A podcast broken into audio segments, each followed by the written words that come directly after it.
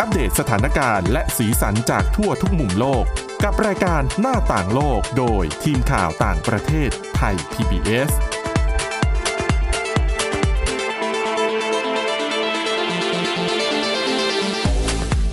สวัสดีค่ะคุณผู้ฟังต้อนรับเข้าสู่รายการหน้าต่างโลกกันอีกครั้งนะคะ วันนี้ค่ะเรามี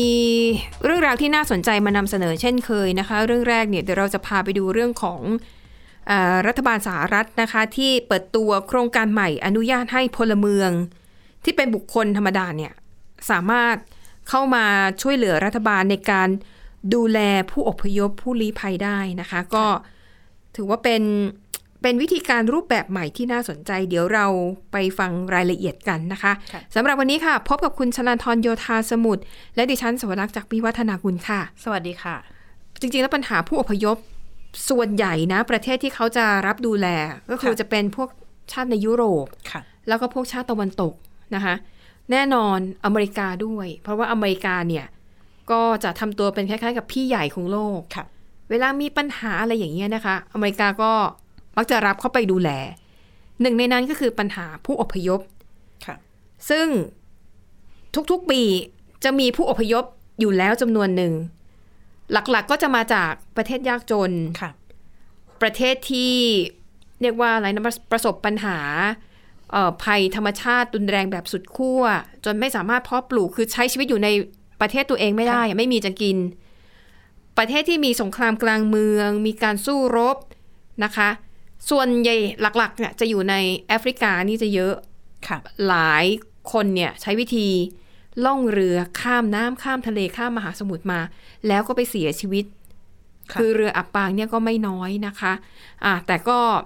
ต้องยอมรับว่ามันเป็นปัญหาที่เอ่อบางประเทศเขาก็ไม่ค่อยอยากจะรับแล้วอะเพราะว่าพลเมืองของตัวเอง ค่ะ ก็จะรู้สึกว่า ฉันเสียเงินภาษีทำไมจะต้องเอาเงินภาษีของประชาชนอย่างฉันเนี่ยไปช่วยเหลือผู้อพยพ ซึ่งก็เป็นคนชาติอื่น ค่ะ ในขณะที่ตัวฉันเองก็มีปัญหาเรื่องการว่างงานรายได้ไม่พอใช้ปัญหาจิปาถะนะคะ ดังนั้นอันนี้เป็นปัญหาที่รัฐบาลของหลาย ๆ ประเทศเนี่ยจะต้องจัดการให้เหมาะสม ค่ะ และเมื่อช่วงปลายปลายๆเดือนที่ผ่านมาค่ะเอ่อกระทรวงการต่างประเทศของสหรัฐนะคะ ก็ประกาศแผนการแบบใหม่ ที่จะให้พลเมืองของสหรัฐอเมริกา หรือว่าชาวอเมริกันรวมถึงผู้ที่มีถิ่นพำนักถาวรเนี่ยสามารถเข้ามาช่วยเหลือในการรับดูแลผู้อพยพได้โดยตรง ค่ะ คือจากเดิมเนี่ยมันจะเป็นหน้าที่ของรัฐบาลใช่ไหมคะเขาก็จะมีหน่วยงานนู่นนั่นนี่ที่เกี่ยวข้องก็จะมีขั้นตอนอ่ะใครอพยพมาถึงดินแดนไปลงทะเบียน แล้วก็จะมีขั้นตอนต่างๆนานารอเวลาที่จะได้เป็นผู้อพยพ ซึ่งรัฐบาลก็จะมีเงินช่วยเหลือให้จำนวนหนึ่ง ค่ะ แต่ว่าสหรัฐเนี่ยดูจากสถิติที่ผ่านๆมานะคะ สหรัฐรับผู้อพยพน้อยลงเรื่อย อืม ๆปีที่แล้วเนี่ยรับเข้ามาเนี่ยแล้วก็ผ่านกระบวนการเพียงแค่ประมาณ 25,000 คนเท่านั้น ซึ่งถือว่าน้อยมาก ค่ะ เทียบกับเมื่อหลายสิบปีก่อนเนี่ยสหรัฐเคยรับสูงสุด ปีละ1นึ่งแสนสองหมื่นคนนะ ค่ะ แล้วก็ลดลดลดลงมาเรื่อยๆนะคะ อาจจะด้วยปัญหาเรื่องของงบประมาณ แล้วก็เรื่องความไม่พอใจของประชาชนค่ะ แต่โครงการนี้เนี่ยมันจะช่วยแบ่งเบาภาระของรัฐบาลไปได้เยอะเลยนะคะ โครงการนี้เรียกว่า Welcome Corp เป็นโครงการที่กระทรวงการต่างประเทศนะคะทำงานร่วมกับกระทรวงสุขภาพแล้วก็เอ่อสำนักงานบริการด้านมนุษย์นะคะ โครงการนี้หลักๆก็คือว่าจะให้ คนอเมริกันธรรมดาหรือผู้ที่มีถิ่นพำนักถาวรเนยนะคะอย่างน้อย 5 คน คุณมารวมตัวกันนะ แล้วคุณก็เข้าไปลงทะเบียนในโครงการ Welcome c o p นะคะ เพื่อแสดงความประสงค์ว่าจะขอเป็นสปอนเซอร์ หรือว่าเป็นผู้สนับสนุน ให้กับผู้อพยพที่จะเข้ามาตั้งถิ่นฐานในสหรัฐอเมริกา ค่ะ คนเหล่านี้นะคะ ที่บอกต้องรวมตัวกันอย่างน้อย 5 คน จะต้องทำหน้าที่รับผิดชอบ 1. คือคุณอาจจะเอาเงินของคุณส่วนตัว หรือคุณจะไปรวมตัวกันแล้วไประดมเงินทุน ค่ะ นะคะ เพื่อเอามาช่วยเหลือคนเหล่านี้ ข้อต่อมาค่ะ คุณจะต้องดูแลเพื่อให้ความช่วยเหลือที่จำเป็นแก่ผู้อพยพในช่วง 90 วันแรก ค่ะ ที่เขาเข้าไปอยู่กับคุณในชุมชนของคุณนะคะ เช่น ต้องช่วยหาที่พักให้เขา ต้อง ค่ะ ช่วยหางานให้เขา แล้วถ้าครอบครัวนั้นมีลูกมีเด็กๆ คุณต้องดูแลว่าจะให้เด็กเนี่ย อืม เข้าเรียนที่ไหน ค่ะ นะคะ แล้วก็ จะต้องสอนให้ผู้ลี้ภัยเนี่ยเข้าถึงบริการต่างๆ ที่จำเป็นอย่างเช่น การเปิดบัญชีธนาคาร ค่ะ การซื้อซิมการ์ด การซื้อโทรศัพท์มือถืออะสมมุติถ้าเป็นประเทศที่ต้องใช้บัตรรถไฟอะไรอย่างเงี้ย คือคุณต้องจัดการสิ่งเหล่านี้ ค่ะ ให้เขานะคะ เขาเรียกว่าเป็น private sponsor อืม นะคะ ก็เขาบอกว่าในช่วงตอนเนี้ยเปิดแล้วนะคะ ในช่วงเริ่มต้น รัฐบาลจะใช้วิธีจับคู่ระหว่างสปอนเซอร์ที่สมัคร ค่ะ เข้ามา กับผู้อพยพที่ผ่านกระบวนการ คัดสรรจากรัฐบาลเรียบร้อยแล้ว แต่ถ้าหากว่าในช่วงกลางปีนี้ค่ะ ผู้สนับสนุนเหล่านี้เนี่ยนะสามารถที่จะเสนอชื่อของผู้อพยพ ค่ะ เพื่อขอให้การสนับสนุนแบบเฉพาะเจาะจงได้ อืม อ่ะยกตัวอย่างง่ายๆ สมมุติว่าอ่ะเป็นชุมชนชาวเป็นชุมชนชาวยูเครนแล้วกัน ค่ะ ไปอยู่ในอเมริกาอยู่แล้ว ค่ะ มีสถานะเป็นพลเมืองหรือได้สถานะเป็นผู้พำนักถาวร และรู้ว่าญาติตัวเองหรือเป็นคนชาวยูเครนที่ตัวเอง ค่ะ รู้จักอยากจะอพยพมาอยู่ในสหรัฐ แต่ยังไม่มีผู้สนับสนุน อืม กลุ่มนี้สามารถเสนอชื่อได้ อืม เพื่อเป็นการเฉพาะเจาะจง ค่ะ นะคะ แต่ว่าถือว่าเป็นเฟสสองจะเริ่มในช่วงกลางปีนี้ ก็ถือว่าเป็นโครงการที่น่าสนใจและดู มันน่าจะใช้ได้ผลในทางปฏิบัติจริง ๆอะนะคะ ค่ะ เพราะรัฐบาลก็เรียกว่าไม่ต้องจ่ายงบประมาณเพิ่มเติมมากมาย อาจจะจ่ายเพิ่มบ้างแหละ แต่ไม่ได้เยอะมากนะคะ เพราะว่ามีพวกสปอนเซอร์เหล่านี้เนี่ยที่ช่วยระดมเงินหรือว่าออกเงินสนับสนุนให้ กระทรวงการต่างประเทศของสหรัฐนะคะ ตั้งเป้าว่าเอ่อเอาในปีแรกก่อน หวังว่าจะมีผู้สนับสนุนที่เป็นชาวอเมริกันเนี่ยประมาณ 10,000 คน ค่ะ นะคะ เพื่อดูแลผู้อพยพอย่างน้อยเนี่ย5,000 คน แต่ถ้า ปีเนี้ยผู้สนับสนุนเนี่ยมันสมัครเข้ามาแล้วเกินหนึ่งหมื่นคนเนี่ยนะคะเขาก็จะไปดึงผู้อพยพส่วนที่ ยังอยู่ระหว่างขั้นตอนการทำเอกสารเนี่ย ก็จะไปจับคู่กับผู้อพยพในส่วนนั้นนะคะ ฟังดูเป็นโครงการที่ดีนะน่าสนใจ แต่ว่าในข้อมูลขององค์การสหประชาชาติที่ดูแลเรื่องเกี่ยวกับผู้อพยพเนี่ย ค่ะ เขาบอกว่าจริง ๆ โครงการแบบเนี้ยแคนาดาทำมาก่อนแล้ว ซึ่งก็ไม่ได้เป็นเรื่องเสียหายนะ ค่ะ เพราะว่าแคนาดาทำมาดีอยู่แล้ว สหรัฐอเมริกาก็ไปเรียนแบบตัวอย่างที่ดีมาใช้ต่อก็โอเค หรือจริง ๆ ช่วงที่ชาวยูเครนลี้ภัยเยอะๆ ก็มี ค่ะ เข้าดิฉันเข้าใจว่าสหราชอาณาจักร ก็นำรูปแบบเนี้ยไปใช้แต่อาจจะเป็นการชั่วคราวบ้างก็คือหมาย ค่ะ ถึงว่า ติดต่อโดยตรงอ่ะมีคนรับรอง อืม ก็เข้าไปพำนักอาศัยอยู่ได้ ค่ะ นะคะ แต่อย่างในอังกฤษเนี่ยแว็บนิดหนึ่งที่ฉันมีได้ยินเพิ่งอ่านข่าวมา ค่ะ ในอังกฤษเนี่ยก็จะมีโครงการค่าแบบเนี้ยจะเป็นโครงการส่วนหนึ่งที่ดูแลเด็กโดยเฉพาะเป็นเด็กผู้อพยพที่ไม่ได้มากับไม่ได้มากับผู้ ค่ะ ปกครอง ทางอังกฤษเขาก็เลยเขาก็ต้องยอมรับนะว่ามันจวนตัว ค่ะ แล้วก็งบประมาณอะไรมันก็ตั้งไม่ทัน เขาก็เลย ค่ะ ใช้วิธีไปเช่าโรงแรม แล้วก็ให้เด็กที่เป็นผู้อพยพเหล่านี้คือเขาไปอยู่ในโรงแรมแบบนั้น ค่ะ แต่ทีนี้ประเด็นคือว่า เด็กเหล่านี้มีอิสระที่จะออกจากโรงแรม คือเขาจะไปไหนมาไหนก็ได้ ค่ะ เพียงแต่ว่าเขาไปทำงานไม่ได้ อืม แล้วก็มีข่าวว่ามีพวกแก๊งอาชญากรรมมามาลักพาตัวเด็ก อืม ตอนนี้หายตัวไป 200 คนยังตามตัวกันไม่เจอ โอ้ อันนี้ก็เป็นปัญหาเรื่องของผู้ลี้ภัย ค่ะ นะคะอ่ะย้อนกลับไปที่บอกว่าแคนาดาเขาทำมาก่อนแล้วนะคะ ก็เลยเดี๋ยวจะเล่าให้ฟังว่าแคนาดาเขาทำน่ะเขาทำยังไง หลักการคล้ายๆกับอเมริกา ค่ะ แต่ว่าของแคนาดาจะครอบคลุมมากกว่า คือแคนาดาเนี่ยไม่เพียงแต่อนุญาตให้คนที่เป็นบุคคลธรรมดาทั่วไปที่รวมตัวกันได้นะคะ แต่เขายังอนุญาตไปถึงองค์กรหน่วยงานหรือสมาคม ค่ะ สามารถเป็นผู้สนับสนุนให้กับผู้อพยพได้นะคะอ่ายกตัวอย่างเช่นอ่าสมมุติถ้าเป็นคนเวียดนามแล้วกัน ค่ะ ถ้าเป็นชุมชนในย่านที่อยู่อาศัยของชาวเวียดนาม แต่ว่าอยู่ในแคนาดาเนี่ยแล้วอยากจะเป็นผู้สนับสนุนหรือว่าเป็นสปอนเซอร์ให้กับผู้ลี้ภัยจากเวียดนาม ค่ะ เขาก็สามารถทำได้นะคะ ของแคนาดาเนี่ยดูจะกว้างขวางมากกว่า ในแง่ของการรับผู้ที่จะเข้ามาเป็นสปอนเซอร์ คือรับทั้งในนามของนิติบุคคลหน่วยงานองค์กร มูลนิธิเนี่ย ค่ะ ได้หมดนะคะ ก็เป็นโครงการที่น่าสนใจนะคะอ่ะก็เลยเอามาเล่าสู่กันฟังอ่ะจากเรื่องราวของผู้อพยพที่ต้องออกจากบ้านออกจากถิ่นกำ ค่ะ เนิดของตัวเองแบบที่ ไม่ได้ตั้งใจสักเท่าไหร่นะคะ เพราะว่าถูกบังคับด้วยความแร้นแค้นความ ค่ะ ลำบากภัยสงครามอะไรต่าง ๆ นานานะคะ ก็ เอามาเล่าสู่กันฟัง แต่ว่าเรื่องต่อไปค่ะ เป็นเรื่องราวเกี่ยวกับสารคดีของสำนักข่าว BBC แห่งสหราชอาณาจักร ซึ่งถือว่าเป็นสื่อสาธารณะ และเขาก็มักจะผลิตสารคดีที่น่าสนใจหลาย ค่ะ เรื่อง มีเรื่องหนึ่งนะคะ เป็นเรื่องราวเกี่ยวกับผู้นำคนปัจจุบันของอินเดีย ค่ะ นเรนทาโมดิ แต่ปรากฏว่า มันน่าจะเป็นสารคดีที่คนอินเดียน่าจะชื่นชอบเนาะเพราะพูด ค่ะ ถึงผู้นำของตัวเอง แต่ปรากฏว่าสารคดีเรื่องนี้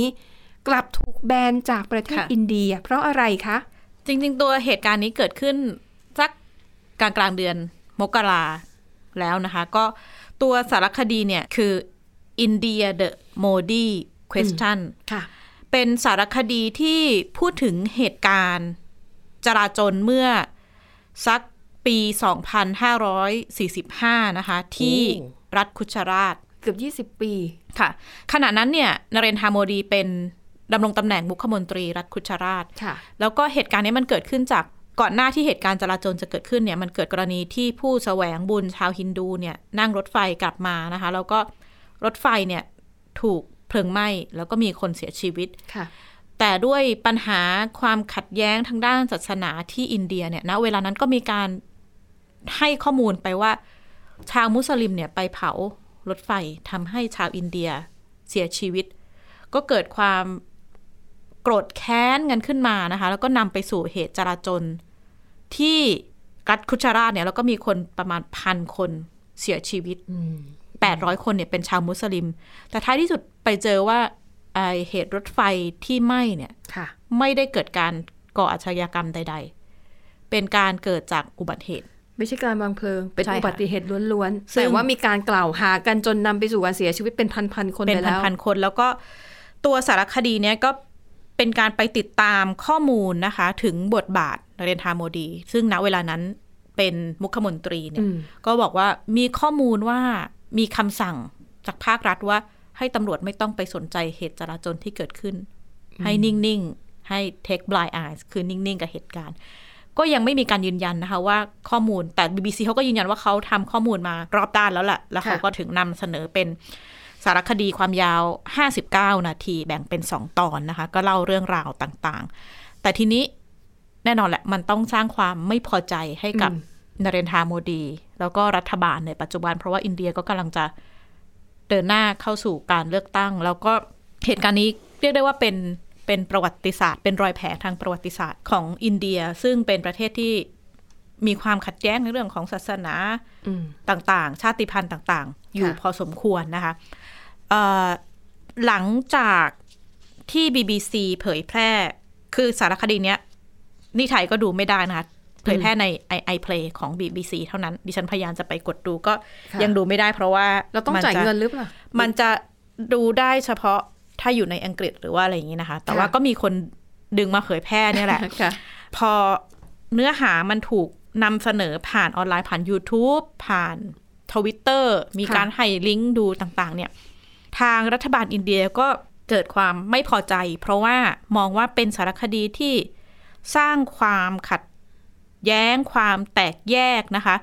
โดยเฉพาะอย่างยิ่งกลุ่มที่ปรึกษารัฐบาลของอินเดีย การชันกุปตะ เป็นที่ปรึกษาในเรื่องของกระทรวงสารสนเทศ แล้วก็กระจายเสียงของอินเดีย หลังจากตัวสารคดีเผยแพร่มาไม่นานเนี่ยอินเดียก็เลยออกมาตรการคำสั่งพิเศษเลยว่า ให้ห้ามเผยแพร่ อืม แพลตฟอร์มดังกล่าวห้ามมีการฉายในอินเดีย ค่ะ แล้วก็มีการทำข้อร้องเรียนไปถึง Facebook Twitter ให้ปิดกั้น อืม เนื้อหาที่เกี่ยวข้องทั้งหมดกับสารคดีเนี้ยออกจากแพลตฟอร์มออนไลน์ของอินเดีย โดยให้เหตุผลว่าสารคดีเนี้ยมันเป็นโฆษณาชวนเชื่อ ตั้งเป้าสร้างความเกลียดชัง แล้วก็มุ่งเป้าใส่ร้ายบ่อนทำลาย ความเป็นอธิปไตยของอินเดียนะคะ อืมค่ะ แต่ทีนี้แน่นอนแหละเอ่อการปิดกั้นของอินเดียเวลาปิดเนี่ยมันจะต่างกับจีน เพราะว่าต่อให้ปิดกั้นยังไงก็เข้าถึงได้เพราะว่าอินเดียไม่ได้มีระบบ เกรดไฟวอลเหมือนกับ เรดไฟวอลเหมือนกับจีน เพราะฉะนั้นก็มีกลุ่มนักศึกษาประชาชนกลุ่มนักเคลื่อนไหวเนี่ย ไม่พอใจท่าทีของรัฐบาลนะคะแล้วก็มีการจัดฉาย อืม หนังต้องห้ามอันนี้ ค่ะ แต่ว่าก็หนึ่งในมหาลัยที่จัดฉายเนี่ย ก็ถูกก็มีกองกำลังมีเจ้าหน้าที่ตำรวจเข้าไปปราบปรามจับกลุ่ม มีการใช้แก๊สน้ำตาต่างๆ ห้ามฉายแต่ว่าเราก็ได้เห็นการจัดฉายตามแบบชุมชนย่อย อืม ๆ ทั่ว ๆ ไปนะคะ แล้วก็จริงๆก็ยังเข้าถึงได้ ก็ยังรับ บางส่วน ไก่ฉายกันได้อยู่เรื่อย ใช่ค่ะ ก็ทำให้เกิดความขัดแย้งไม่พอใจกันเกิดขึ้นที่ที่อินเดียนะคะ แล้วก็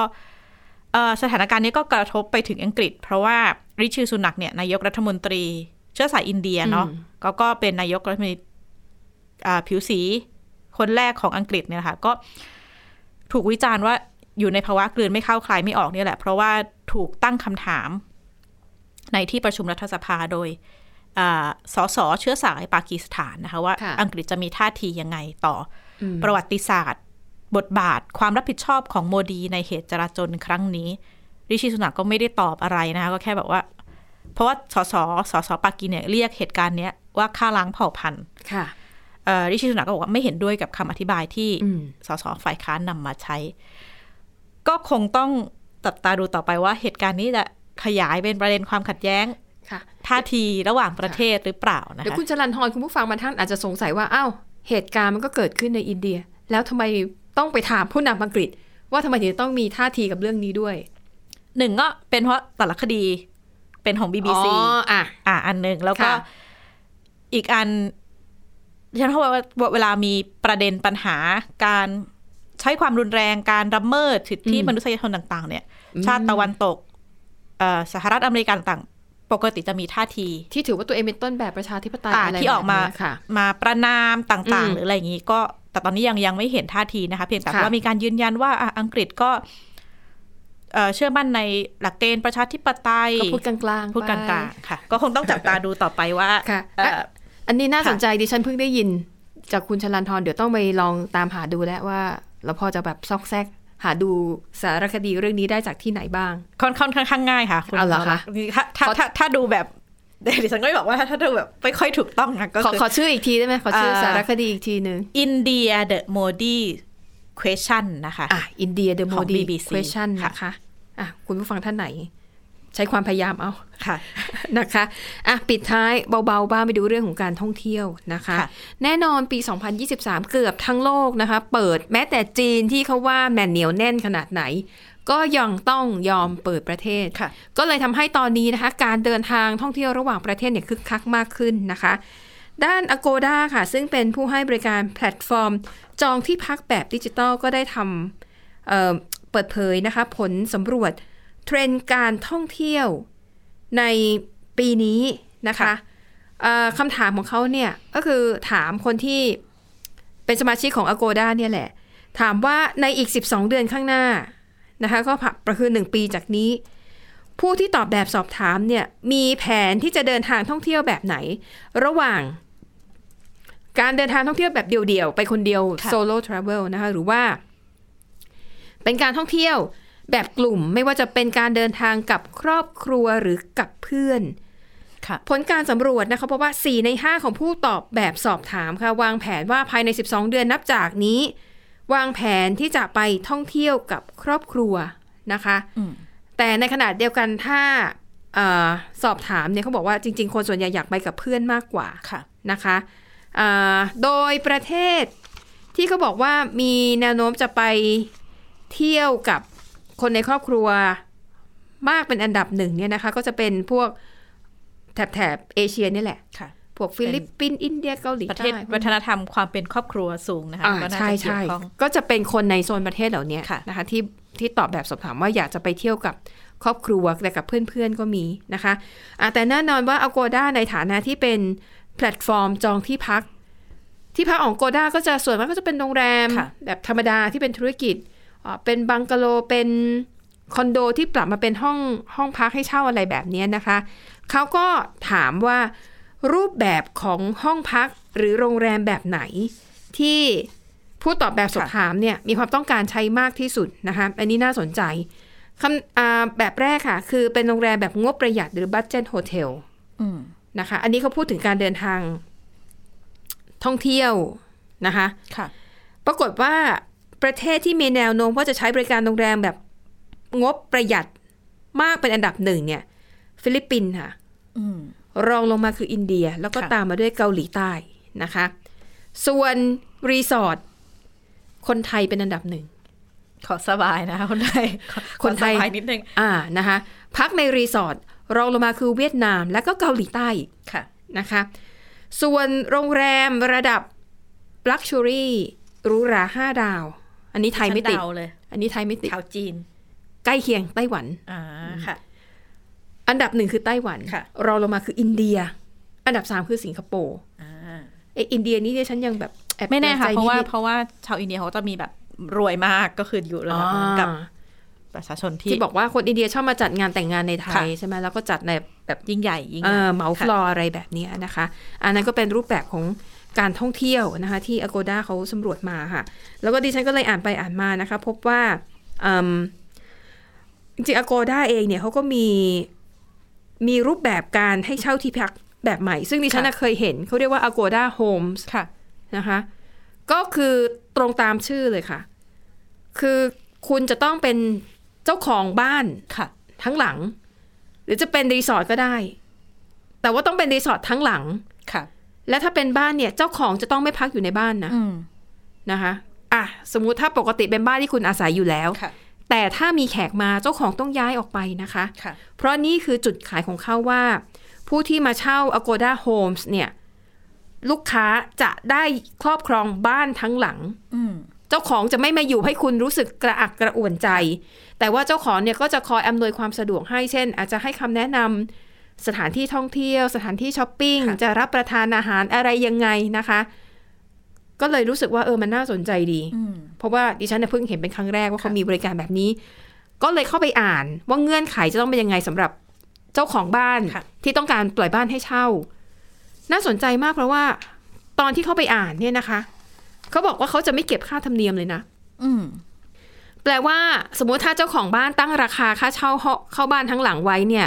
คือละหมื่นห้า ค่ะ เจ้าของบ้านก็ได้ไปเลยหมื่นห้าอโกด้าเนี่ยก็เท่ากับว่าไม่ได้อะไรเลย อืม ดิฉันก็เลยตั้งข้อสงสัยกันเอาเองว่า น่าจะเป็นช่วงเริ่มเริ่มต้นทำหรือเปล่า ค่ะ อาจจะต้องการเรียกแบบให้คนนิยมมากขึ้น อืม และพอมันประสบความสำเร็จอาจจะค่อยไปเรียกเก็บค่าธรรมเนียม ค่ะ ในตอนนั้นนะคะ ก็เรียกว่าเป็นรูปแบบของที่พักแบบใหม่เผื่อคุณผู้ฟังของท่านไหนสนใจ และอาจจะเบื่อรูปแบบเดิม ค่ะ ๆนะอย่าง Airbnb หลายคนก็อาจจะบอกเอ้ยเคยใช้แล้ว อืม ก็รู้สึกก็โอเคนะ แต่อยากได้ลองอะไรใหม่ ๆ ค่ะ คุณชลันทรก็เลยเล่าให้ดิฉันฟังว่า จริงๆในฝั่งตะวันตกเนี่ย ค่ะ เขามีเรียกว่าอะไร มีความร่วมมือเหรอแลก การ บ้านกัน แรกบ้านแรกที่พักดิฉันว่ามันมีมาก่อนพวกแอปพลิเคชันต่าง ๆ นี่นะ อื คะ ม เพราะว่าอย่างอย่างดิฉันเองเนี่ยตอนนี้ก็อยู่ในกลุ่มนักท่องเที่ยวเขาจะแบบ travelers นะก็คือเป็นเพื่อนรู้จักคนนั้นคนนี้ ค่ะ แล้วก็ลิงก์กันต่อแล้วก็ตั้งกลุ่มกัน แล้วก็เป็นลักษณะว่า เนี่ยอาทิตย์เนี้ยเอ่อฉันอยู่ปารีสนะ บ้านฉันอยู่ปารีสแล้ว อืม เดี๋ยวอีกสักสองอาทิตย์ดิฉันฉันจะไม่อยู่แต่ว่า ค่ะ ฉันมีแมวมีหมาต้องการ ค่ะ คนมาดูแลสองอาทิตย์ อืม ใครจะมาเที่ยวเนี่ย มาเลย หรือหรือแล้วแต่ดิวแลกกันว่ายังไง ค่ะ หรือว่าอ่ะครั้งนี้ฉันไปบ้านเธอ เดี๋ยว อืม ครั้งหน้าถ้าเธอมาเมืองไทยอ่ะฉันจะพาเธอไปกินข้าว และคือแลกแล้วแต่ดิวว่าเราจะ ค่ะ เป็นไกด์ให้ หรือเราจะออฟเฟอร์ให้เขามาอยู่บ้านอะไรอย่างเงี้ยนะคะ ก็ก็เป็นดิวที่ น่าจะทำกันมานานแล้ว แล้ว เสีย ก็ ค่าใช้จ่ายยังไงคะ อันนี้อันนี้ไม่เสียนะคะอันนี่แล้วแต่ความสบายใจกันเลย อืม เขาก็เรียกว่าเป็นเป็น traveler เป็น networking เอ่อ